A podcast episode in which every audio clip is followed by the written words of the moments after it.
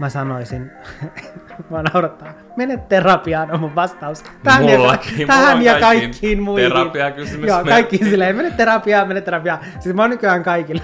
Pääsispä terapiaan. niin.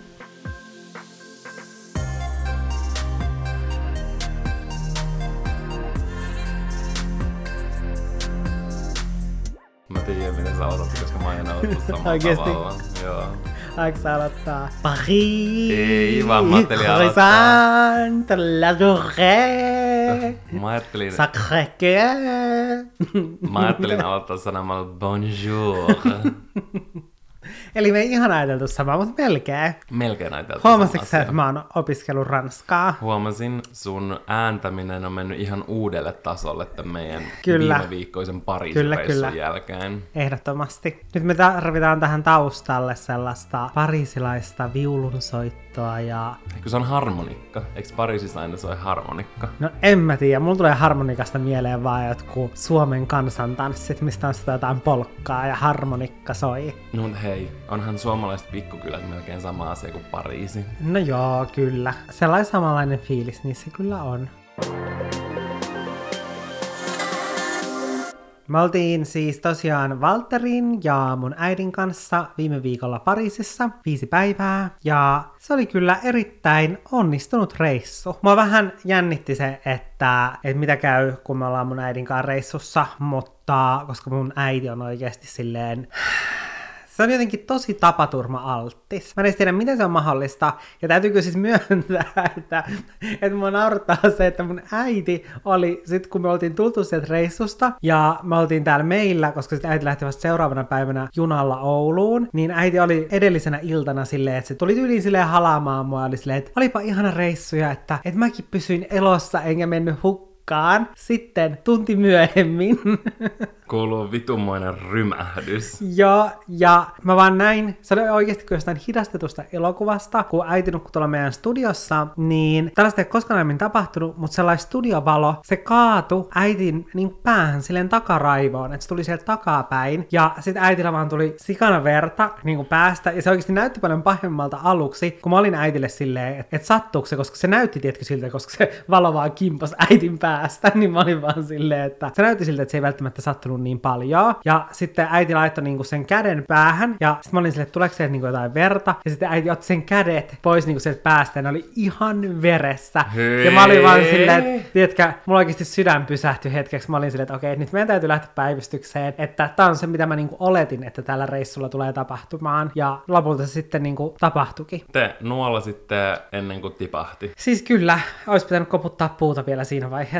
Ja mua naurattaa, kun tää kaikki tapahtui, niin mä olin just tekemässä rauhassa mun spa Valtterilla oli sen- mä- soin mun korvissa, pesin rauhallisesti mun naamaa ja laittelin seerumia. Ja yhtäkkiä alkaa kuulua hirveä Ja koputus. Mä en voinut koputtaa kovempaa, koska koirat on täällä nauhoittamassa meidän kanssa. Jos mä rupeisin koputtaa kovempaa, niin tästä olisi oikeasti legendaarinen rähinä show ja ne rupes haukkumaan ja kiljumaan. Mutta mä olin vaan silleen, että voi jumalauta, että enkö mä edes tätä yhtä hetkeä, että mä oon ollut teidän kanssa viisi päivää putkeen. Oliko se ilman niin uhu? mitään omaa aikaa. Tämä on ensimmäinen oma aika. Ja heti tänne oven taakse tullut kolkuttelemaan. Ja sitten mä melkein avasin sen silleen kärttisesti. Mä olin vaan silleen niin.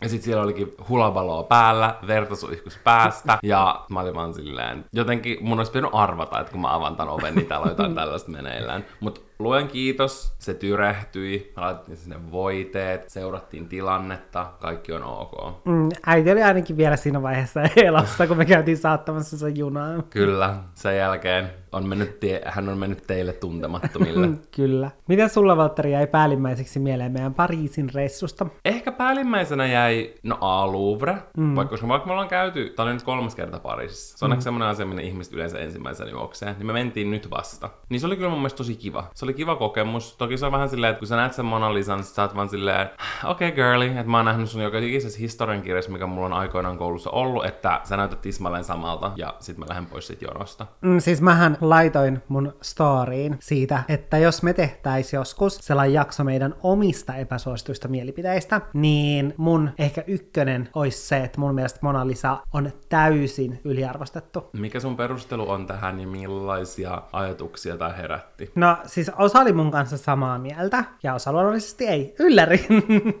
Mutta siis mun perustelu tälle asialle on se, että mun käsittääkseni sehän on maalattu joskus, onko se maalattu joskus 1500 jotain. Ja vasta 1800-luvun puolivälissä siitä sitten tuli sellainen arvostettu silleen, koska sitä ennen se ei ollut mitenkään erityisen silleen, niin kuin teetkö huomiota saanut maalaus. Mä en tiennyt tota, koska mä mietin jo, että tiedätkö silloin Leonardo, mikä sen nimi on? Onko se Leonardo da Vinci? Joo. Onko se edes Leonardo?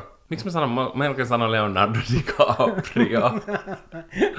Mikä sen Da Vincin etunimi on? Nyt on kuulkaa historiankirjat tullut liian kauan kiinni. Se oli Leonardo. Huh. Ei ihmekään, että mulla tuli Aloinko sä epäilemään itse asiassa? Mä aloin hyvin vahvasti epäilemään, että mä sekoitin sen tähän Inception-tähteen.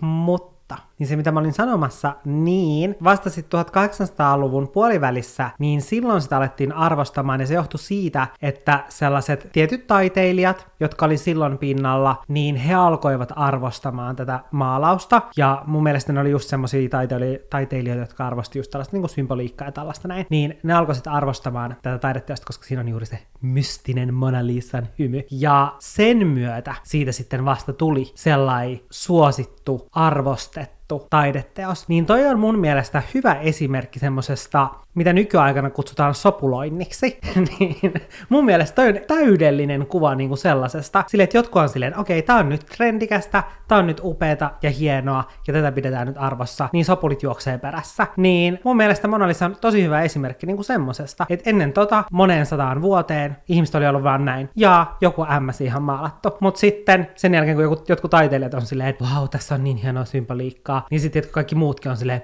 joo, tää on kyllä ehkä kaikista hienoin maalaus, mitä mä oon koskaan elämässäni nähnyt, ja tää on kyllä niin kuin aivan täysin poikkeuksellinen, mm. niin miten se yhtäkkiä kaikkien ihmisten mielikuva siitä maalauksesta voi muuttua? Mä haluaisin tietää, että mitä ne, jotka puolusti mm. Mona Lisaa sun IG-storin niin vastauksissa, mitä ne sano? Miksi ne puolusti Mona No kun ei Lisaa? ollut mitään semmosia, niin kuin tiedätkö, poikkeuksellisia perusteluita sille. Vaan oli vaan silleen, se on mun mielestä hieno. Silleen, ei no, se, niin ei, mun se mielestä miten... mäkin alasteella tein jonkun semmoisen hienon piirustuksen. Niin, Mutta ei se ollut Mona Lisa.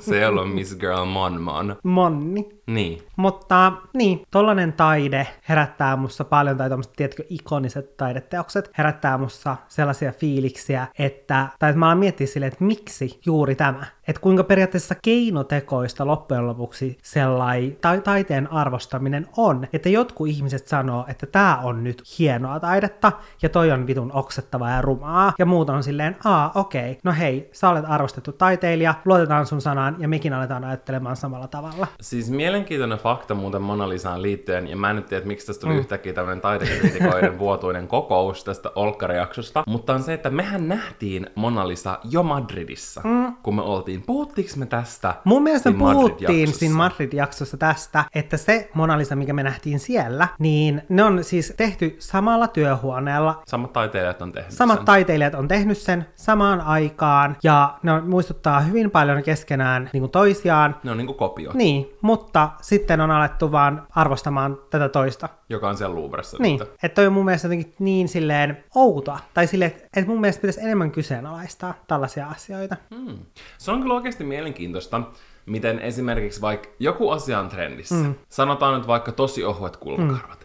Jos siitä oltaisiin näytetty, tiedätkö, semmoinen pikakelaus 20 mm. vuoden päästä sen hetken ihmisille siitä, että semmoiset puskoset tuherokulmat tulee mm. olemaan kuuminta hottia ja kaikki haluaa vielä laminoida ne oikeasti kattoon. just tuherokulma. No ne on! Just tämmöiset, mitkä vaikka meillä on. Niin. Niin, miten ne olisi reagoinut? Mutta tiedätkö, se on niin mielenkiintoista. Mä haluaisin tietää, onko se jotain tutkimuksia oikeasti silleen mm. nyt niinku tohtorit tänne paikalle, koska se on mun mielestä niin mielenkiintoista, mikä meidän aivojen kemioissa muuttuu, kun tiedätkö, zeggen me ruvetaan mieltämään joku asia, joka on ollut trendissä epätrendikkäänä, hmm. ja sitten yhtäkkiä valtavirta rupeakin haluaa jotain uutta se asiaa. johtuu siitä, että sitten me nähdään jollain, tiedätkö, näyttelijöillä, joita me arvostetaan, niin me nähdään niillä sitten sen tyyppisiä kulmia, Niin. ja sitten sellaiset meikkitaiteilijat, joita arvostetaan, niin ne tekee niitä kulmia näille ihmisille, Niin. ja näin ne sitten syntyy, ja sitten kaikki on silleen, joo, toi on nyt se niin kuin kauneustrendi, johon meidän täytyy mennä. Koska on Tuossa on vähän mun mielestä niin kuin sellaista samaa. On, ne on just tavallaan sellainen kourallinen ihmisiä, joilla on niinku niin valtavan iso, tiedätkö, valta. Mm. Mä, heti mulle tulee mieleen esimerkiksi vaikka on- Bella Hadid, mm. silleen, mitä tahansa silloin päällä, niin yhtäkkiä sä näet kaikki sun TikTokeissa tai mm. IGssä tai missä tahansa niinku, vähän niinku uudelleen luonteja niistä, sen tyylisistä mm. asuista, mitä se käyttää. Ja sitten tästä päästään myös semmoiseen niin kuin ongelmallisuuteen siitä, että koska yleensä tällainen valta, vaikka esimerkiksi just taiteessakin, niin on ollut etuoikeutetuilla ihmisillä. Kyllä. Niin tämä on sitten taas aivan oma keskustelunsa. Plus se, että asiat, jotka on ollut tosi iso juttu jossain tietyssä kulttuurissa, niin Mm. sitten kun tämmöinen ihminen, jota mielletään vaikka trendsetterinä, mm. niin hyödyntää niitä elementtejä, niin sitten ne liitetään häneen ja yhtäkkiä se onkin cool juttu. Mm. Esimerkiksi se, kuinka paljon ihan niin kuin kaikessa kulttuurin osa-alueissa, pukeutumisessa, musiikissa, niin kuin, niin kuin muodissa, mm. musiikissa, tiedätkö, ihan kaikessa ollaan vakuutettu aina tosi paljon mustalta kulttuurilta. Mm. Ja sitten kun joku valkoinen on tehnyt sen, niin yhtäkkiä se on ollut groundbreaking. Esimerkiksi vaikka kun Elvis tuli, mm. niin kaikkihan, mitä Elvis aluksi otti mun mielestä sen biisitkin tyyliin, älkää hakatko mua, jos mä sanon nyt väärin, mutta siis, että ne on niinku mustien, tiedätkö, kirjoittamia, laulamia alun perin, sit se on vaan niinku kopioinut sen jutun, ja sit sit tuli maailman suurin rokkitähti. Niin pitäkää se aina teidän mielen sapukoissa, kun te hyppät trendeihin mukaan. Eikä mä todellakaan itse millään muotoa ole mitenkään niinku trendien ulkopuolella. Mä menen ihan samassa veneessä kuin tosi monet muutkin. Mm, täällä kaksi sopulia istuu teille. Niin, pikku sopulikerho on kokoontunut tänne, mutta on hyvä vaan niinku, tiedätkö, välillä ajatella niitä asioita siinä, tiedätkö, taustalla. Mm, niin ja, Ja se on niin ja hassua. kyseenalaista, että Kyllä. okei, miksi tämä Mona Lisan näkeminen nyt tuntuu musta vaikka tällaiselta, että, että se on jotenkin hieno juttu. Se ei Että tunt- miksi mä arvostan tota Mutta se ei tuntunut musta miltään. Mä olin vaan näin. Mä tuijotin sitä. Mä otin sit pari kuvaa, mä olin silleen, että ehkä mun pitää nyt hetki seistä ja tuijottaa nyt, kun tänne ollaan itseämme maksettu kipeäksi ja jonotettu tämän Mona Lisan eteen. Sitten mä vaan olin silleen, okei, okay, ja lähdin pois. ehkä taide ei ole vaan mua varten. Mutta ei tapahtunut niin paljon kommelluksia nyt tämän meidän reissun aikana, että tarvitsisi tehdä täysin omaa jaksoa. Vaikka Joo. niinku verta tuli vuodetettua, niin we're all good Ja here. räkää oli Pradassa. Niin, niin me mietittiin, hei tästähän tulisikin nyt hyvä. Verta päässä ja räkää Pradassa. Jep. Koska siis Janne Meillä- ei varmaan niistä niin paljon elämänsä aikana kuin ton reissun aikana koskaan. Juu, koska meillä oli ilmastointi aivan täysillä ja mä oon tosi herkkä ilmastoinnille. Mä oon niinku todennut sen. Mm. Ja meillä sitten, se oli niitä ensimmäisiä öitä, niin meillä huusi se ilmastointi yöllä ihan täysillä. Tiedätkö, kun koska... nauttia sit ilmastoinnista. Niin, ja sitten kun se oli outoa, koska siis Pariisissahan mä olin yllättynyt siitä, koska mä ajattelin, että siellä olisi ollut paljon kesäisemmät säät, mm. mutta mä toivoin sitä, että siellä olisi ollut syksyisempää, mutta mä olin just silleen, että voi ei, että siellä on noin ja noin lämmintä. Mutta sitten siellä olikin yllättävän syksyistä, mikä oli siis hyvä juttu, mutta jostain syystä siellä meidän hotellissa, joka oli kuitenkin sellainen aika uusi ja moderni, niin siellä oli jotenkin tosi lämmin, jos ei se ilmastointi ollut päällä. Mm. Niin, niin sen takia meillä sitten huusi se ilmastointi yöllä, ja sitten mä sain sitten ilmastoinnista semmoisen aivan hirvittävän nuhan. Ja siis kun yleensä me tehdään silleen, että meillä on ilmastointi aina pois, kun me nukutaan. Mm. Että me tehdään aina niin. Niin musta tuntuu, että me oltiin nyt niin hurmioituneet siitä, että meillä oli oikeasti toimiva tosi viileä ilmastointi. Mm. Ja se on aina virhe pitää sitä päällä, kun nukkuu. Niin on, koska mä oon kaikille mahdolliselle pölylle, siitepölylle, kaikille pölylle, mitä lähtee kaikista eläimistä, niin mä oon aivan kaikille pölylle allerginen. Kyllä. No mutta siis tää nyt liittyi siis siihen sitten, että mulla oli koko Prada täynnä sellaisia räkäisiä nenäliinoja. Siis Ja Janne tuli oon- räkää silleen, että et me istuttiin jossain viinillä, ja sitten Jannelta vaan silleen tuli nasal drip. Joo, tipp, Ja tippa vaan viinilasiin. niin. No ei sentään, se olisi ollut älyttävää. Mutta siis mä nautin se, koska no tyyliin silloin, kun me oltiin menossa sinne Eiffeltorniin, niin, niin sitten kun siinä on se tarkastus ja sitten ne katsoo sen laukun, niin sitten mä mietin sitä silleen, että mulla oli pakko tyhjentää se laukku just ennen kuin me mentiin siihen turvatarkastukseen, koska mä mietin sitä, että se laittaa sen käden sinne laukkuun, koska nehän monesti kopeloi sen. Ja sitten se olisi vaan semmoinen, tiedätkö, semmoinen, mitä oli joskus ala-asteella jossain, niin kuin jossain Halloween-juhlissa, tiedätkö, sellainen, uskallatko laittaa kätesi tänne, ja sitten siellä on jotain limasta. Niin, niin, se mun laukku oli siis oikeasti sellainen. Sä olisit silloin tehdä jonkun, tiedätkö, semmonen laukun sisällön esittely. Ja vaan kiskoa sellaisia räkäpapereita ulos sieltä. Kyllä. Päällimmäinen juttu, mitä mulla jäi mieleen tuosta reissusta, on tryffelipasta. Siis mä söin sitä varmaan kolme kertaa tuolla reissussa. Mulla tekisi mieli niin kuin nyttenkin sitä. Janna kysyi multa tänään, että arva kuinka paljon tryffeli maksaa, niin kuin kilohinta. Ja sit mä olin vaan silleen, "Öö, joku 100 euroa. Sit se oli silleen, että kolme tonnia. Joo, siis mä olin jotenkin aivan järkyttynyt siitä. Janne halusi itse tehdä koton tryffelipastaa. Niin, no kun mä mietin sitä, että jos mä tekisin itse kotona, koska en ole koskaan tehnyt, silleen mä en ole koskaan nähnyt kaupassa tryffeleitä, koska mä en ole ikinä etsinyt niitä tryffeleitä kaupasta, niin mä aloin miettiä sitä, että myydäänkö niitä ees ihan normaalissa ruokakaupassa, ja sitten mä katsoin, että paljonko ne maksaa, ja sitten mä olin silleen, että ne maksaa kolme tonnia, ja sitten mä olin vaan silleen, että onko ne jossain vitriinissä sitten jossain sittarissa, vai että mistä sitä tryffeliä sitten saa. Musta tuntuu, että sun pitää mennä niin possufarmille, jos sä haluat tryffeliä. Niin, no mä laitan sulle kaulapanna ja lähdetään mettään. Se on näin. ja, ja itse asiassa, kun mä googlettelin tota, tryffelin hintaa, niin mä löysin myös vastauksen siihen, mitä mä oon aina ihmetellyt, että miksi tryffelisuklaa on tryffelisuklaata, kun ei siinä ole tryffeliä. Niin jos te olette joskus miettineet sitä, niin se johtuu siitä, että sellainen perinteinen tryffelisuklaa, niin se on semmoinen ihme mollukka, niin se on saman mallinen kuin tryffeli, eli se on tavallaan vain siitä saanut sen nimensä. Ahaa. Niin tämä oli tällainen uusi oppi itselleni. Joulu tulla jolkottaa. Joulu tulla jolkottaa. Meillä olisi pitänyt olla täällä viiniä, kun me ollaan tällaisessa Pariisi fiiliksissä. Mitä? Pariisi fiiliksissä. Mä yritin sanoa jotain hienoa. Hienolla sitten. Perinteisesti.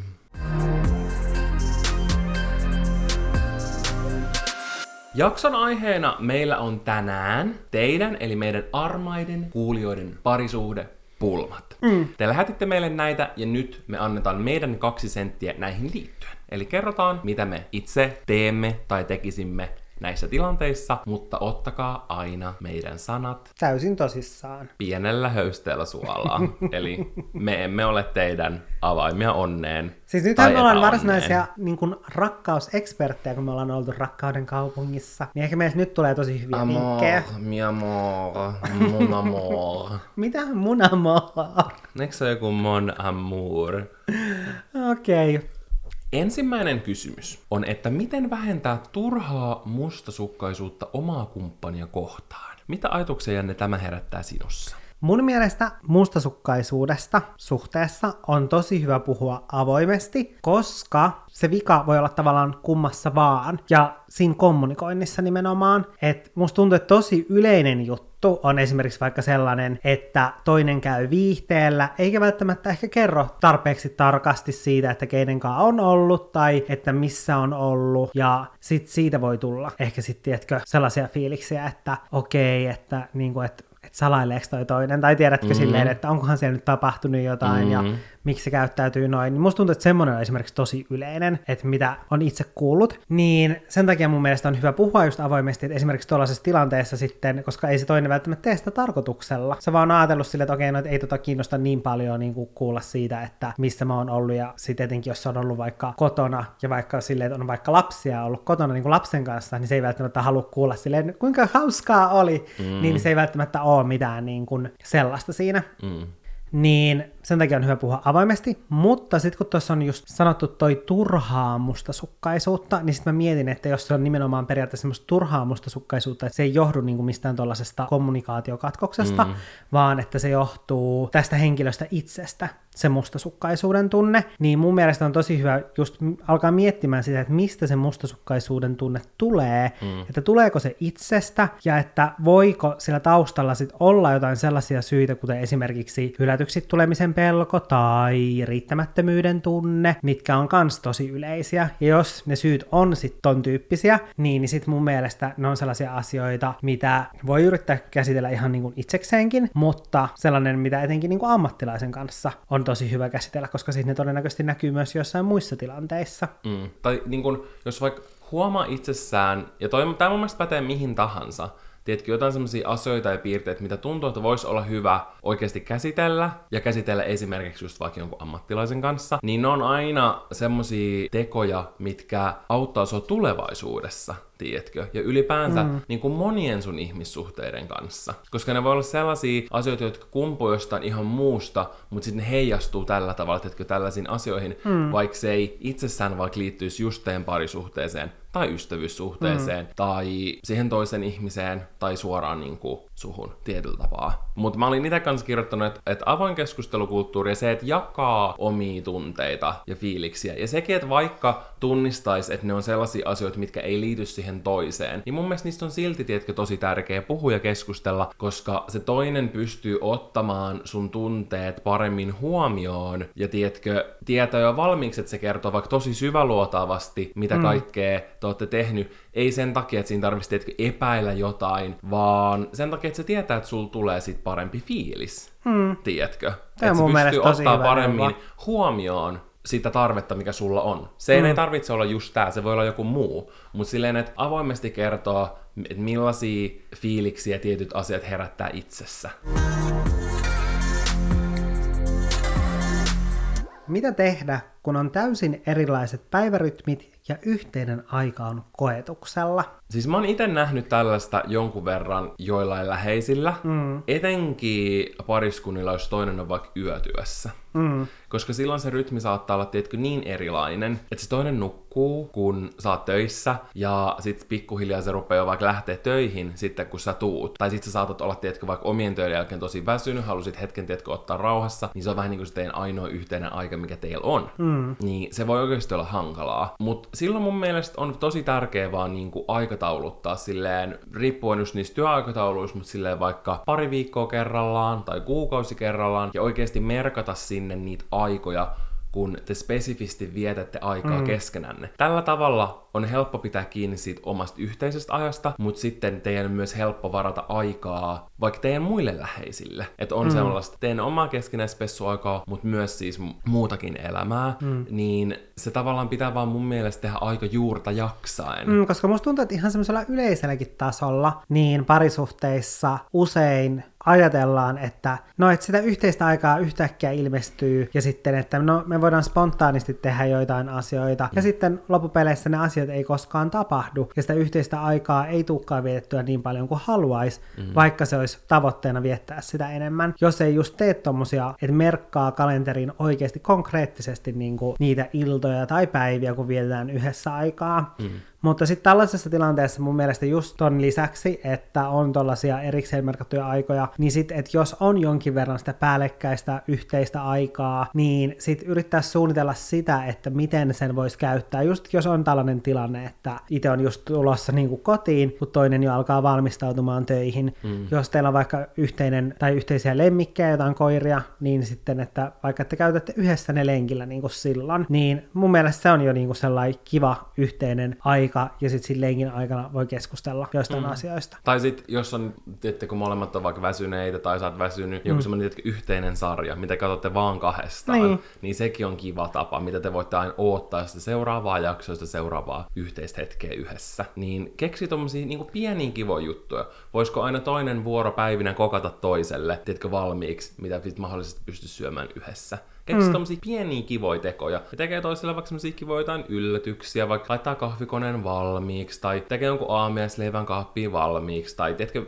mm. mitä tämmöisiä niinku pieniä juttuja, mihin sä pystyt näyttämään, että sä ajattelet sitä toista. Ja ehkä just kans silleen yleiselläkin tasolla, kun sä just puhuit, että ei tarvi edes olla vaikka tolleen erilaiset mm. niinku päivärytmit, niin mun mielestä niinku tiedostaa sen, että ootteko te molemmat spontaaneja, onko vaan toinen teistä spontaani, vai ootteko te molemmat enemmän semmosia suunnitelmallisia? Koska musta tuntuu esimerkiksi, että meillä Mm. Menee vähän silleen, että mä oon ehkä itse enemmän, teetkö semmoinen spontaanimpi, mm. ja mieluummin silleen, ehkä niinku siinä hetkessä keksin silleen, että okei, että voisi mennä tonne ja näin, enkä niinkään välttämättä, teetkö silleen, suunnittele kaikkea. Mm. Mutta sit sä oot enemmän semmoinen, tiedätkö, paljon suunnitelmallisempi, ja sä haluat aika tarkkaan tietää vaikka sun viikon rakenteen, mm. niin mä koen, että meillä on välillä tullut, tiedätkö, just siitä ehkä semmoisia ongelmia, että mä oon enemmän silleen, hei, no et nyt meillä ei kummalkaan mitään tänä iltana. Pitäisikö lähteä vaikka leffaan, mutta sit sä saatat olla enemmän silleen, Niin sit mä oon villasukot jalassa, olapleksit hiuksi, Niin. hiuksissa ja mä oon silleen, ää, no voidaan lähteä, mutta vasta viiden tunnin päästä, kun tää kun, ola... kun leffateatteri on niin kiinni. Kyllä. Mutta tiedätkö silleen, että tavallaan tunnistaa tollaisia asioita mm. ja sitten työskennellä sen kanssa, että millaisia ihmisiä te ootte, mm. tiedätkö? Mm. Koska aina tollaiset tilanteet saa toimia tosi hyvin. Mm. Pitää vaan vähän enemmän, niin kuin, tiedätkö, silleen suunnitella. Ja just ei välttämättä, sit jos toinen haluaa enemmän semmoista spontaanetta, ei teidän tarvitse suunnitella, että mitä te teette. Mm. Mutta te voitte sopia, että keskiviikkoiltana kello 18 me tehdään jotain kivaa. Mm.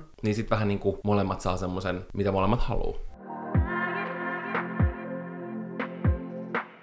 Millaisia vinkkejä antaisitte ensimmäistä kertaa yhteen muuttaville? Mun mielestä on tosi tärkeää sanoa, että mikä vituttaa siinä toisessa. Ja sitten on myös hyvä kuunnella, kun se toinen sanoo sulle, että mikä sussa vituttaa. Eli toisin sanoen sellainen, että sanoo suoraan ja että kuunnellaan sitten, kun se toinen sanoo sulle, ja sitten myös muokataan sitä omaa tapaa toimia, niin se on mun mielestä tosi tärkeää. Ja nimenomaan just se, että sitten kun oikeasti se toinen sanoo sulle joistain asioista, niin sitten sä oikeasti kuuntelet ja teette jotain toimia niille asioille, mitkä ei toimi teillä, niin sitten, että te teette siihen jotain muutosta. Ettei se sitten vaan jää sellaiseksi, että toinen aina sanoo jostain samasta asiasta ja sitten toinen ei tee sille asialle mitään, vaan keksitte siihen semmoisen yhteisen ratkaisun, joka tyydyttää sitten molempia.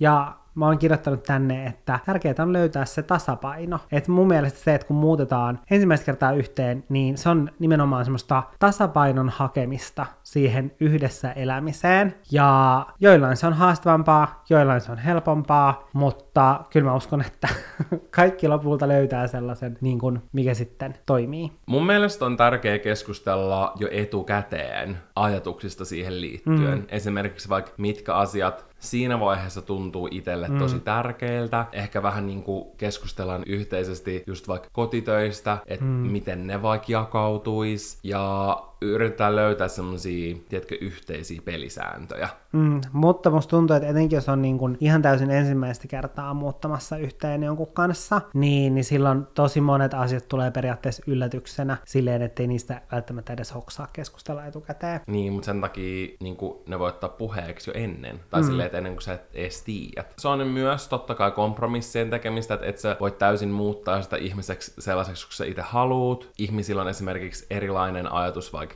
siisteydestä mm. ja tällaisista asioista, mutta yrittää päästä sitä kohti, missä molemmilla on hyvä fiilis. Ja musta tuntuu, että esimerkiksi jotkut kotitöihin liittyvät jutut on just semmosia, mitkä niinku voi aiheuttaa riitaa. Niin semmonen, mistä mä oon vaikka itse tykännyt, on se, että aina ennen kuin mennään nukkuu, niin laitetaan asunto siistiksi. Mm. Mennään vähän niinku huone kerrallaan ja siistään kaikki. Ja sitten meilläkin on sovittu semmosia tiettyjä kotijuttuja. Esimerkiksi mä aina laitan tiskikoneen päälle, Janne aamulla tyhjentää sen ja niinku sovitaan tämmöisiä juttuja, mikä sitten vähentää niitä mahdollisia vaikka riitatilanteita. Mm. Mun mielestä se just auttaa tosi paljon vaikka just noissa kotitöissä, että on sovittu sellaisia, että mitä toinen hoitaa ja sitten mitä taas sit toinen tekee vastavuoroisesti. Mm. Että ei ole sitten sellaisia silleen, että no, että välillä sä hoidat ton ja välillä mä hoidan sen, koska mm. sit, siitä tulee varmasti sitten semmoisia tilanteita, että on silleen, että sä hoitanut tätä. Koska parhaassa tapauksessa toskin voi löytää silleen, että jompikumpi vihaa kaikkea pyykkeihin mm. liittyvää ja mielellään vaikka imuroi pyyhkii mm. pölyä, että se on sen mielestä kivaa. Ja sitten toinen voi tietenkin vihata mm. vaikka imurointia, mutta sitten se tykkää, niinku, että pyyhkeen peseminen on ihan kivaa. Että mm. mun mielestä on ihan kiva lajitella niitä. Tai tietenkin mm. tälleen, että vähän niin kuin, että mis, mitä kotitöitä vihaa täysin, mistä mm. tykkää, sitten vähän jaotella niitä silleen. Ja sitten jos mm. molemmat vihaa jotain tiettyä, niin sitten vaikka vuoroviikot. Mm. Tai sitten ratkaista asia siivoajalla. niin.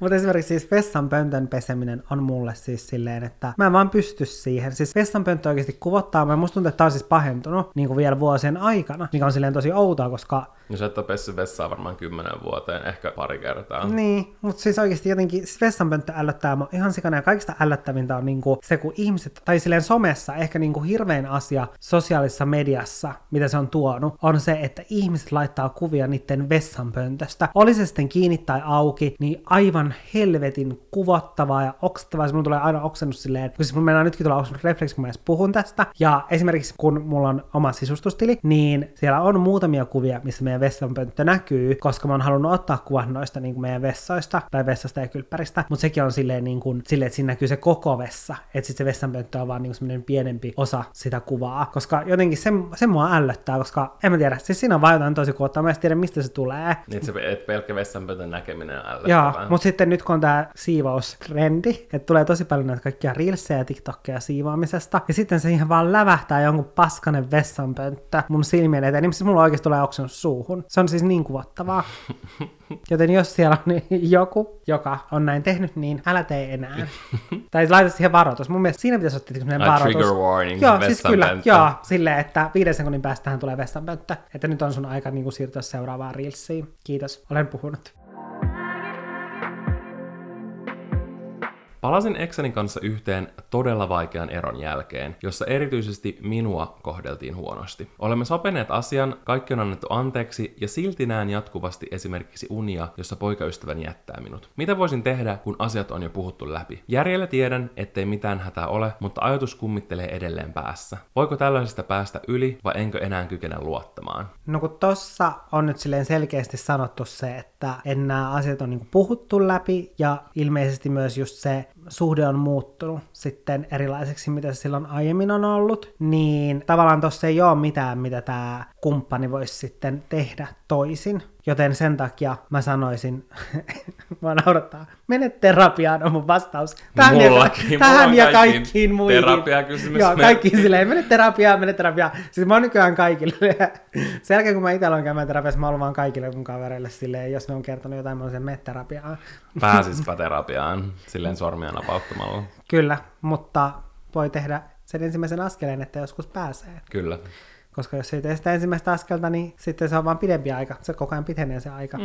Niin, niin vastaus on tähän, että mene, mene terapiaan, koska siis selkeästi toi on jättänyt jonkunlaisen trauman, Mm. jota pitäisi sitten päässä purkamaan. Kyllä, ja enemmän just se terapia voisi olla sillä henkilöllä, jolla esimerkiksi näitä unia ja kaikkea on. Mutta ehkä myös joku therapy session voisi olla myös yhdessä Mm, ehdottomasti. kanssa, jos molemmat haluaa panostaa siihen mm. suhteeseen, niin keskustella näistä asioista. Sen jälkeen mm. ehkä kun sä oot itse käsitellyt niitä yksin, niin myös sellainen, koska se toinen kanssa liittyy vahvasti mm, siihen. Ja se, mitä sä sanoit tuossa aiemmin just siitä silleen, että, että just, mä en muista missä se noista oli, mutta noissa jossain aiemmissa vinkkeissä sanoit just siitä silleen, että se toinen osapuoli voi ottaa niin kuin huomioon sen, että jos sulla on jonkinlaisia periaatteessa niin kuin erityisiä tarpeita, mm. no just siinä, että, että just, että se voi kertoa niin kuin tarkemmin, että jos on ollut viettämässä iltaa jossain, mm. niin se oli se mustasukkaisuusjuttu. Mm. Niin, niin periaatteessa tässä ehkä vähän niin kuin semmoinen samanlainen juttu, että sitten siellä yhteisessä terapiassa niin voi saada ehkä jotain semmoisia neuvoja siihen, että miten tämä kumppani voisi sitten auttaa tässä tilanteessa, että tällä olisi sitten helpompaa ja ehkä auttaa mm. siinä, että sitten ne unet loppuisivat. Kyllä, mutta monessa asiassa just pitää myös miettiä silleen se, että mitä mä itse voin tehdä sille asialle.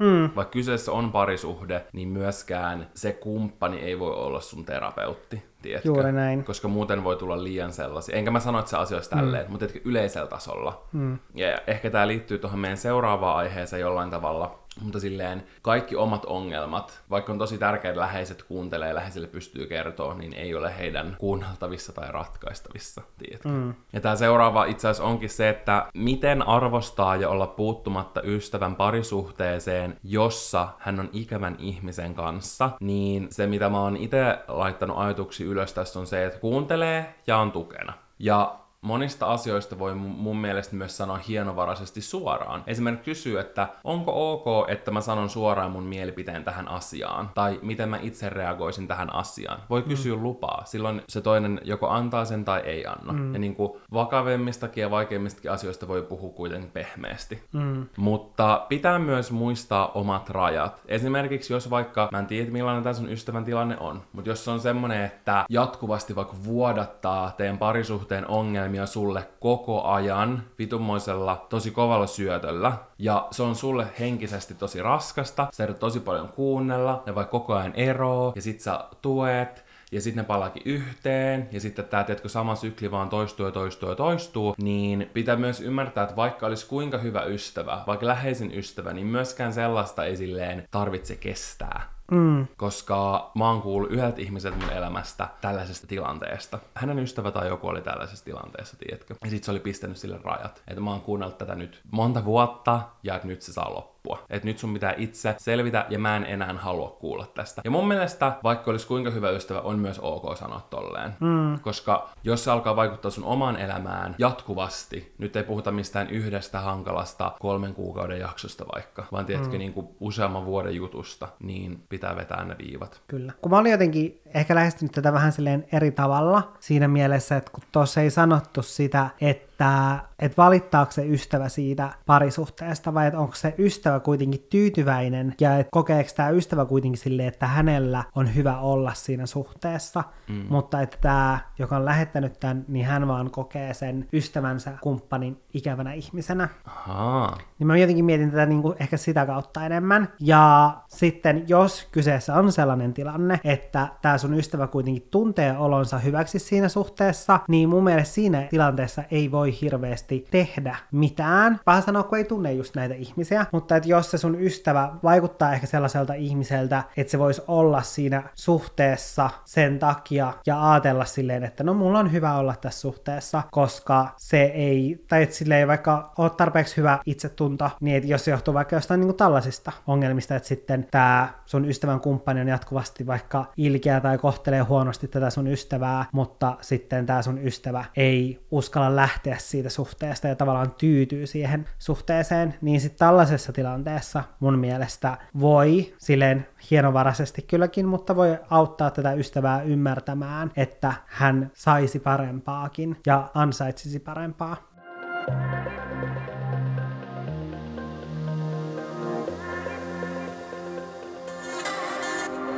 Miten toimia, kun on pitkässä parisuhteessa, mutta ihastuu toiseen ihmiseen? Perhosia on taas vatsassa.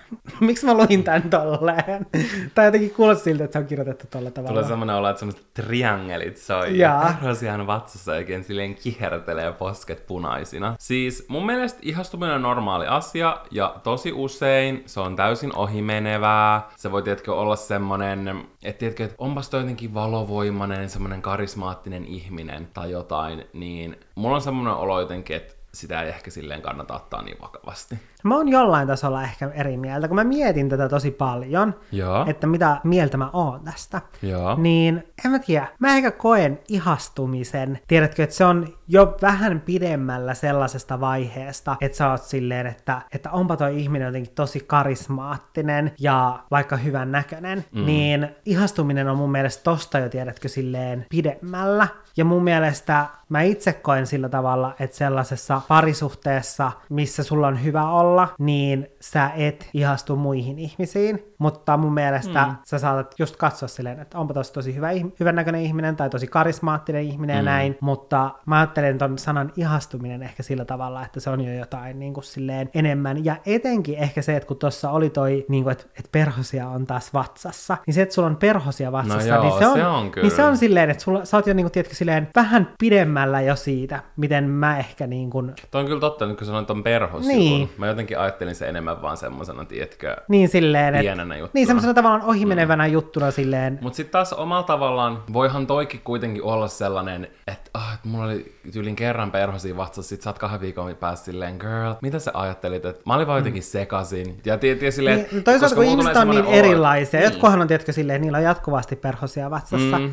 Ja sitten taas jotkut ihmiset on silleen, että kun jotkut on tavallaan tunteidensa kanssa tosi paljon rönsyilevämpiä niin. kuin sitten taas toiset. No kun jotenkin mulla tulee semmoinen olo, että jos sul käy noin, mm. niin silleen pause ja niinku kato miten sä reagoit siihen vaikka kahden kuukauden päästä. Mm. Tiedätkö silleen, että ei silleen, että jos sä ihastut johonkin, niin mä koen, että ei se ole mikään semmoinen merkki, että no niin, kaikki oli siinä, kaikki oli tässä, tiedätkö mm. silleen. Koska sitten, okei, okay, sit sä vaikka eroot, sit sulla tulee jossain vaiheessa uusi parisuhde, sit sä taas oot, sit, mm. sit sä taas ihastut johonkin, sit sä niinku eroot, tai mm. silleen, tiedätkö, koska silleen, että en, en mä tiedä. Riippuu, jos se on semmoista syvempää, mutta en mä oikein tiedä.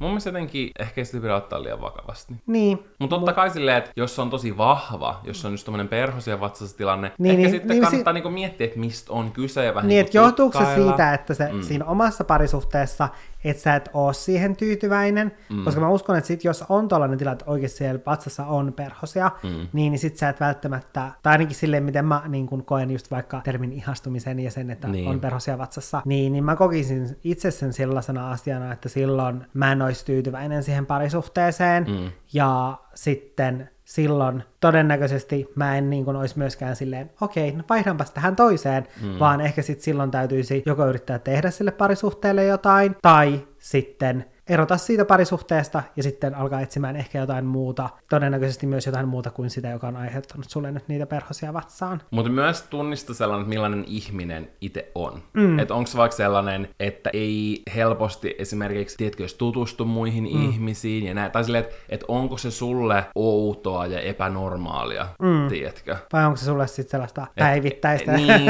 että sä törmäät, kävelet ruokakaupassa ja näet jonkun, ja silleen, oh, mulla on perhosia vatsassa, tai tiedätkö, ja sitten kun sä menet illalla paskalle, sä et enää muistaa sitä ihmistä. niin silleen, että... ei tuu perhostakaan. Ei tuu perho, ei edes pikku perhosta tuu. Se riippuu, että millainen ihminen sä oot. Niin riippuu. Mutta jos on tosi vahva tunne ja pitkäkestoinen, niin sitten there's something going on. Älä. Ja sitten ehkä vähän jollain tasolla liittyen niin tähän asiaan, niin se, että mikä mun mielestä on aina tärkeää muistaa, niin on just se, että, että musta tuntuu, että moni ihastuu ehkä semmoiseen ajatukseen tai siihen tunteeseen sit jonkinlaisesta alkuhuomasta sit sen mm. uuden ihmisen kanssa, mm. niin, niin se, että se kuitenkin loppuu sitten jossain vaiheessa. Mm. Ja sitten Elämä ei ole pelkkää alkuhuumaa. Juu, ei todellakaan ole. Ehkä joillain on. Mä en usko. En ole kyllä ikinä kuullut, mutta... Joo, en mäkään kuullut. Mä en usko.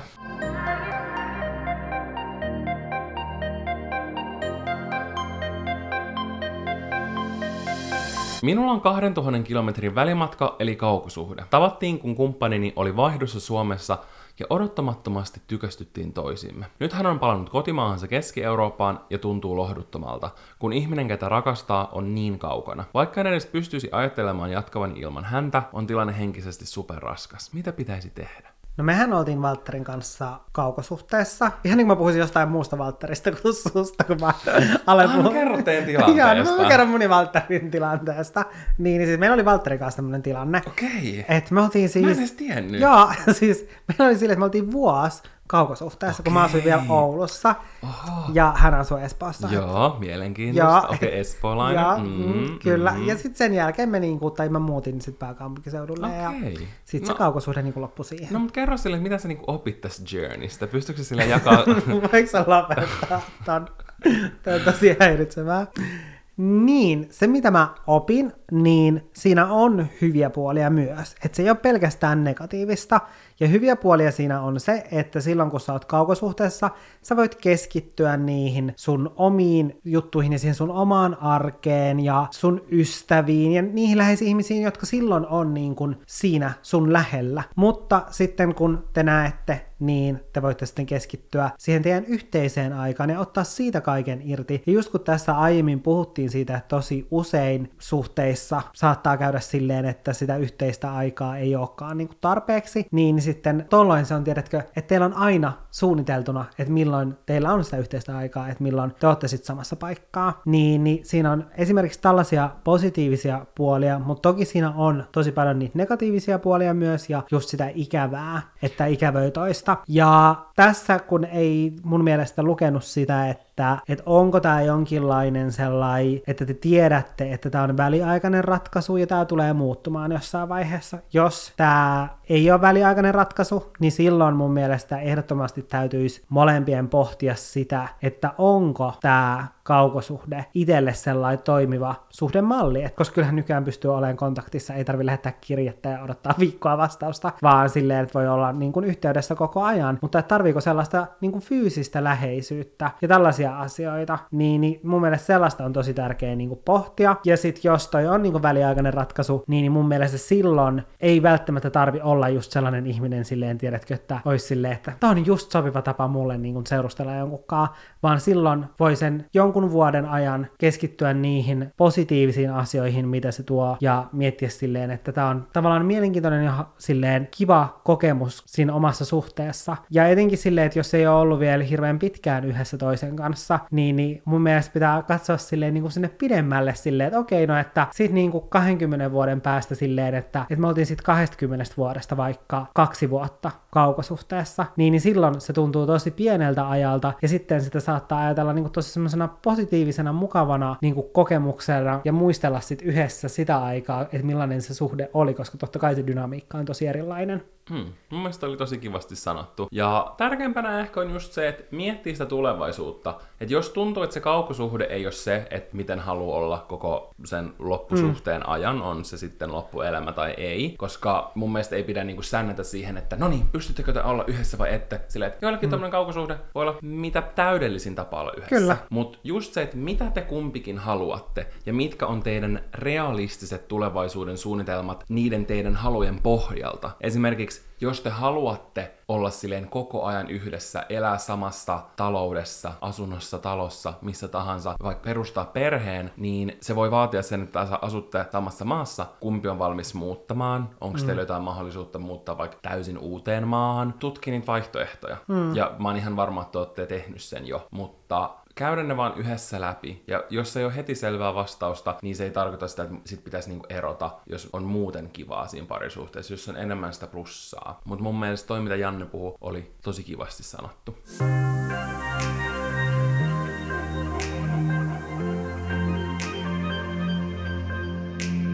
Haluaisin toisen kanin, mutta mun puoliso ei lämpene sille ajatukselle, että kolmen lapsen ja yhden kanin talouteen tulisi uusia asukkaita. Mikä avuksi, jos miestä ei voi vaihtaa? siis mä en tiedä, mikä se tilanne on. Esimerkiksi, että ootko sä halunnut sen edellisenkin kanin, vai oliko tää sun miehen tai teidän yhteinen mm. päätös. Mutta mun mielestä on hyvä kunnioittaa sitä sun kumppanin päätös, koska mä ymmärrän sen, että tossa on jo kolme lasta ja yksi kani. It's a motherfucking lot. Jos mä mietin, että meillä on pelkkä kaksi koiraa ja mä oon vaan silleen pääpyörällä, niin tossa on jo paljon kaikkea, niin sen takia, jos se sun kumppani halusta, niin mä kunnioittaisin sitä. Ja ehkä kysyisin vaikka vuoden päästä uudestaan, että onko ajatukset muuttunut? No, mä oon tästä taas silleen jollain tasolla vähän eri mieltä. En, en ihmettele.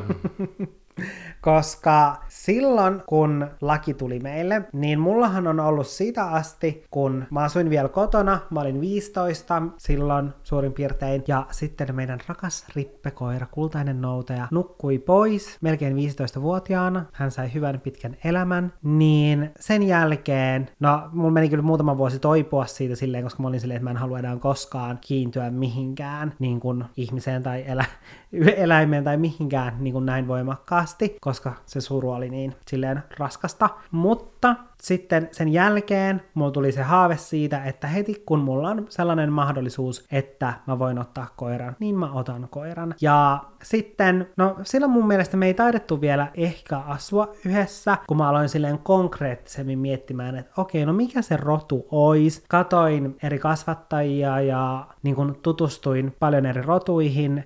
Ja sitten mä olin tavallaan tehnyt sen päätöksen, että nyt mä otan koiran tässä nyt niin kun parin vuoden sisään. Ja sitten kun mä kysyin Valtteri, Valtterilta tästä, että haluaisiko Valtteri koiran, niin Valtterihan ei halunnut koiraa. Ja mä olin silleen, okei, okay, no ei.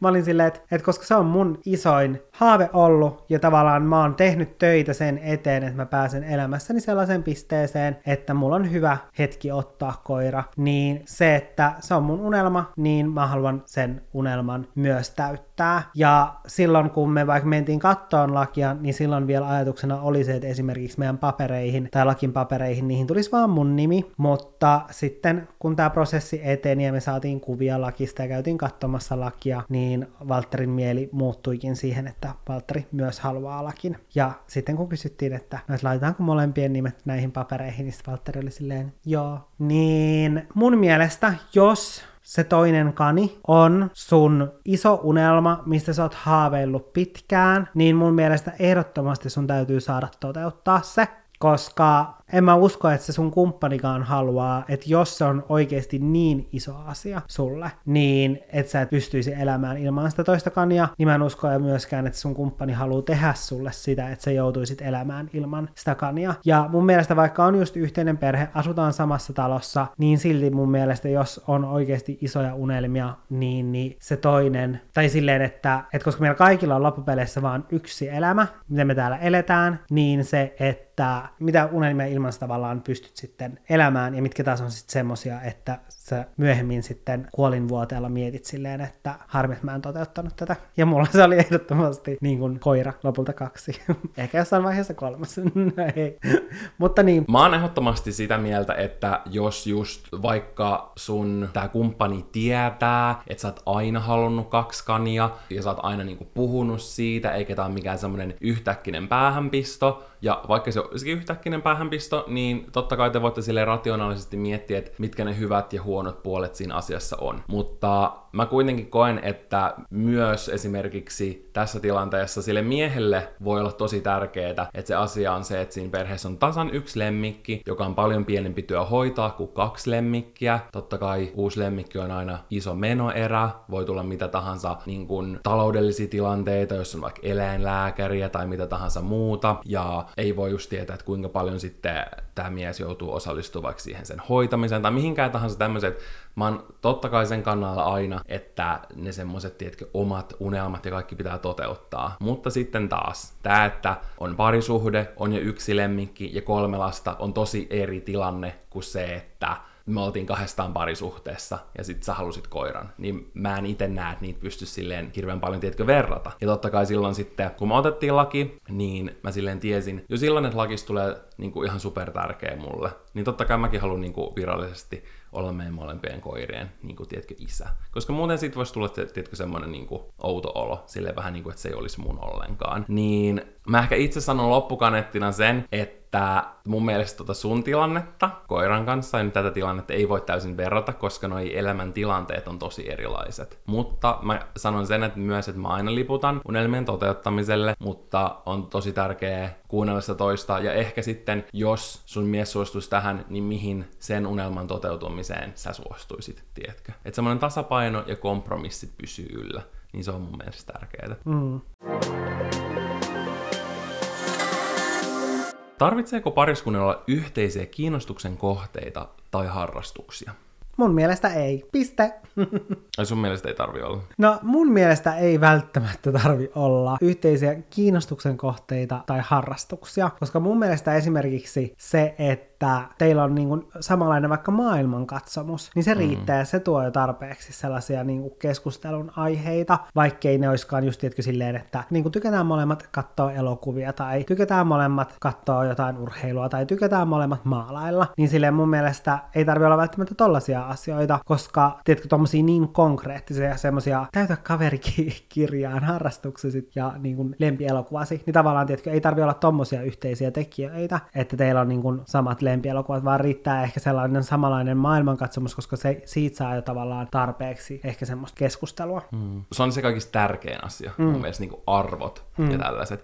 Mutta mun mielestä on hyvä, jos niitä on, mm. koska se on kiva, jos te nautitte samoista asioista mm. ja te voitte tehdä yhdessä asioita, eikä missään nimessä kaikki. On jopa hyvä, että teillä on täysin omia kiinnostuksen kohteita, mitä te voitte tehdä täysin itse tai joidenkin teidän muiden läheisten kanssa, mutta mun mielestä on hyvä, jos sellaisia yhteisiä harrastuksia tai kiinnostuksen kohteita on. Ja jos niitä ei heti synny, niin niitä voi myös etsiä, koska se on aina semmoista kivaa yhteistä aikaa. Mm. Ja yleensä kiinnostuksen kohteet niin kun johdattaa jonkun asian tekemiseen, mikä on aina niin kuin kiva asia. Mm. Mä oon siis kyllä ehdottomasti sitä mieltä, että kyllä ne tuo niin plussaa, mm. mutta mun mielestä niitä ei just niin tarvitse olla. Niin, ei se ole mikään deal breaker etenkin sen takia, että te voitte etsiä niitä täysin uusi juttu, mitä kumpikaan ei ole tehnyt, mm. ja tehdä niistä niitä. Että se mm. ei ole semmoinen, että jos sä vaikka tapailet jotain, ja teillä on ollut tosi kivaa vaikka kolme kuukautta, mutta sä sille, että no, meillä ei nyt hirveästi niin. ole kiinnostuksen kohteita, mutta me kyllä ajatellaan asioista silleen samalla, niin se riittää. Jep, ja se voi olla tosi paljon niin kuin antoisampaa jopa, että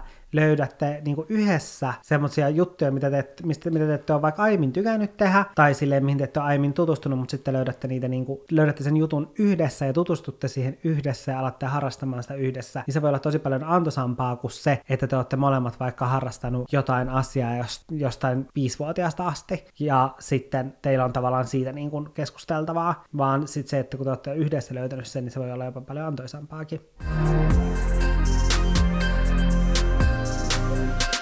Tällaisia vinkkejä antoivat parisuhdetohtorit tällä kertaa. Ja nyt menee kuulkaa lääkärin salkku. Kyllä, olkkaripsykologit ja lääkärin salkku sulkeutuu kiinni oikein napsahtaen. Kyllä, kuuluu vain. Ootas, mä otan mun lääkärin laukun. Oikeasti toi laukku oli räkää Pradassa laukku. niin oli, mun kädet on ihan räässä. No ei. Mitä? Sanoin, että mun kädet on ihan räässä. Sille pitää niin kuin, tehdä joku semmoinen desinfiointisuihkepuhdistus. No en mä tiedä, se ei varmaan auta, täytyy polttaa se. Todennäköisesti. Muistakaa seurata meitä sillä alustalla, missä te meidän podcastia kuuntelette, ja antaa meille viisi tähteä, koska me olemme viiden tähden podcasti. Muistakaa myös seurata Olohuone-podcastia Instagramissa. Kyllä. Se on ensi viikkoon. Moikka moi. mä odotin, että sieltä tulee toodiloo. Eikö tääteli tää? Aa, se oli taateli Mä en enää sano sinä. Okei, se Sen oli päivät on luetut. Kyllä. Hei parallaa.